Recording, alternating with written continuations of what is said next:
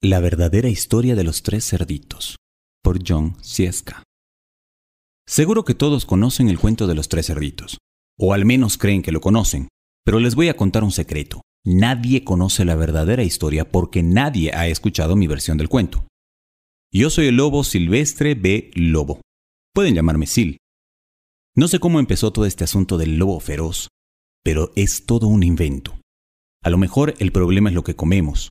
Y bueno, no es mi culpa que los lobos coman animalitos tiernos, tales como conejitos, ovejas y cerdos. Así es como somos. Si las hamburguesas con queso fueran tiernas, la gente pensaría que ustedes son feroces también. Pero como les decía, todo este asunto del lobo feroz es un invento. La verdadera historia es la de un estornudo y una taza de azúcar. Hace mucho, en el tiempo de había una vez, yo estaba preparando una torta de cumpleaños para mi querida abuelita.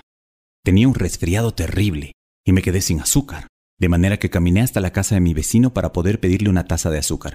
Pues bien, resulta que este vecino era un cerdito, y además, no era demasiado listo que digamos. Había construido su casa toda de paja. ¿Se imaginan? ¿Quién con dos dedos de frente construiría una casa de paja?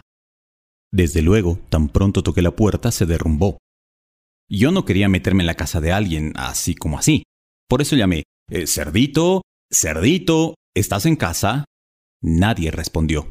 Estaba a punto de regresar a mi casa sin la taza de azúcar para la torta de cumpleaños de mi querida abuelita. Entonces me empezó a picar la nariz. Sentí que iba a estornudar. Soplé y resoplé y lancé un tremendo estornudo. ¿Y saben qué pasó? La dichosa casa de paja se vino abajo y allí, en medio del montón de paja, estaba el primer cerdito, bien muertecito. Había estado en la casa todo el tiempo, me pareció una lástima dejar una buena cena de jamón tirada sobre la paja, por eso me lo comí.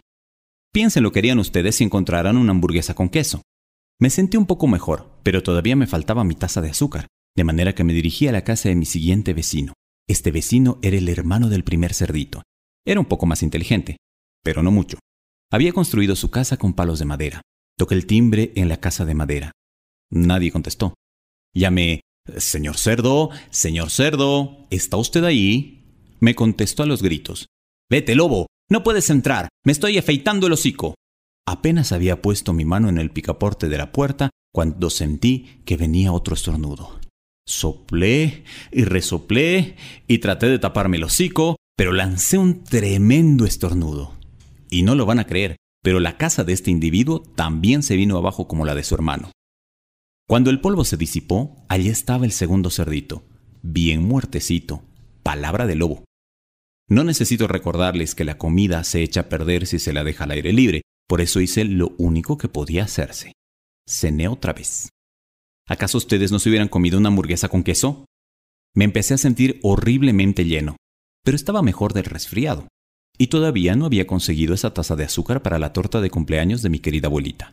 De manera que me dirigí a la siguiente casa, resultó ser el hermano del primer y del segundo cerdito. Debe haber sido el genio de la familia. Había construido su casa con ladrillos. Toqué en la casa de ladrillos. Nadie contestó. Llamé. Eh, señor cerdo, señor cerdo, ¿está usted ahí? ¿Y saben lo que me contestó ese puerquito grosero? Fuera de aquí, lobo, no molestes más. Vaya falta de modales. Probablemente tenía un saco de azúcar lleno y ni siquiera quería darme una tacita para la torta de cumpleaños de mi querida abuelita. ¡Qué cerdo! Estaba a punto de regresar a casa y quizás hacer una tarjeta de cumpleaños en vez de una torta, cuando sentí nuevamente mi resfriado. Soplé y resoplé y estornudé una vez más. Entonces el tercer cerdito gritó, Y que tu querida abuelita se siente en un alfiler. Normalmente soy un tipo muy tranquilo, pero cuando alguien habla así de mi querida abuelita, pierdo un poquito la cabeza. Por supuesto, cuando llegó la policía yo estaba tratando de tumbar la puerta del cerdito, y en todo el tiempo seguí soplando y resoplando, estornudando, armando un verdadero escándalo. El resto, como dicen, es historia. Los periodistas se enteraron de los dos cerditos que había cenado, pensaron que la historia de un pobre enfermo que iba a pedir una taza de azúcar no era muy interesante, de manera que se les ocurrió todo eso de soplidos y resoplidos y te tumbo la casa. Y me convirtieron en el lobo feroz. Y eso es todo. La verdadera historia. Me hicieron trampa. Pero Tal vez tú puedas prestarme una taza de azúcar.